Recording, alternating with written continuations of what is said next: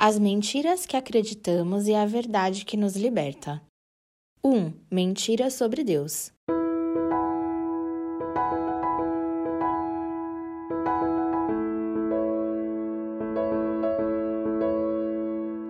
Nós acreditamos em um monte de mentiras ao longo da nossa vida e nem sempre é culpa nossa. Quando você era um bebê, acreditava que o mundo se restringia ao que você podia ver e por isso várias vezes se assustava quando alguém brincava de esconde-esconde com você. Ou gargalhava, pois realmente acreditava que estava invisível quando sua mãe ou seu pai colocava a fralda na sua cabeça e dizia: Cadê o bebê? A grande maioria das crianças acredita em Papai Noel, Coelho da Páscoa e Fada do Dente acreditam que os super-heróis e as princesas são de carne e osso. Mas essas mentiras, ou meias-verdades, como alguns gostam de afirmar, não prejudicam a nossa vida efetivamente. O problema é quando nos tornamos adultos e continuamos alimentando certas mentiras em nossa mente, que aos poucos vão minando nossa vontade de viver. Muitas pessoas acreditam em mentiras sobre Deus que atrapalham seu relacionamento com ele. Em geral, esse tipo de crença não é aquilo que compartilhamos com as pessoas, com nossa família ou nossa comunidade, mas é algo que sentimos em nosso coração, algo profundo que invade a nossa alma. As mentiras sobre Deus são: Deus é bom para todos, menos para mim. Ele não me ama realmente, pois se me amasse, resolveria todos os meus problemas. Portanto, Deus não é suficiente em minha vida. Jesus fala em João 8, 31 e 32. Disse Jesus aos judeus que haviam crido nele: Se vocês permanecerem firmes na minha palavra, verdadeiramente serão meus discípulos, e conhecerão a verdade, e a verdade os libertará. Para nos libertarmos dessas mentiras sobre Deus, vamos conhecer algumas verdades bíblicas.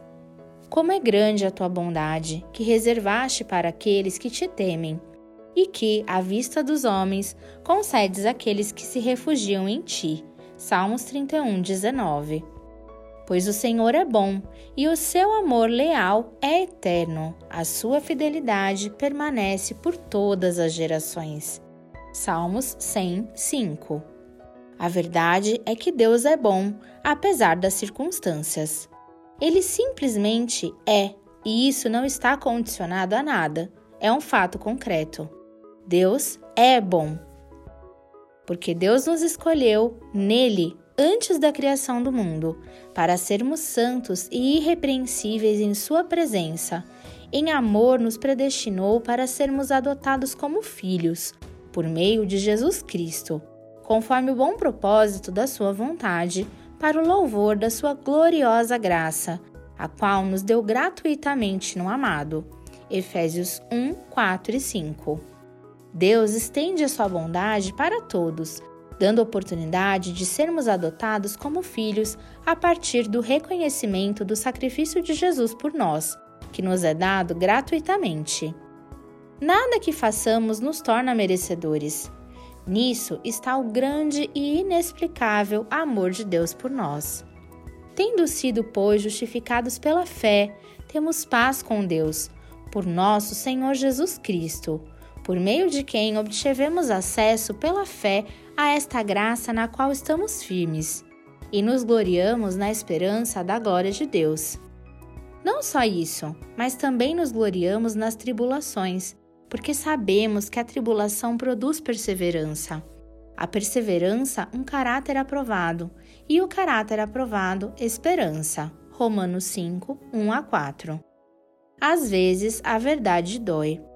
Deus está preocupado em usar os nossos problemas com o propósito de nos moldar e nos santificar, e não em resolver os problemas para nós. Seu cuidado está justamente no seu propósito eterno de produzir perseverança, caráter aprovado e esperança em nós, através de nossos problemas. O Senhor é meu pastor, de nada terei falta. Salmos 23, 1. Tu me diriges com teu conselho e depois me receberás com honras. A quem tenho no céu senão a ti? E na terra nada mais desejo além de estar junto a ti. O meu corpo e o meu coração poderão fraquejar, mas Deus é a força do meu coração e a minha herança para sempre. Salmos 73, 24 a 26. Mas ele me disse: Minha graça é suficiente a você, pois o meu poder se aperfeiçoa na fraqueza. Portanto, eu me gloriarei ainda mais alegremente em minhas fraquezas, para que o poder de Cristo repouse em mim.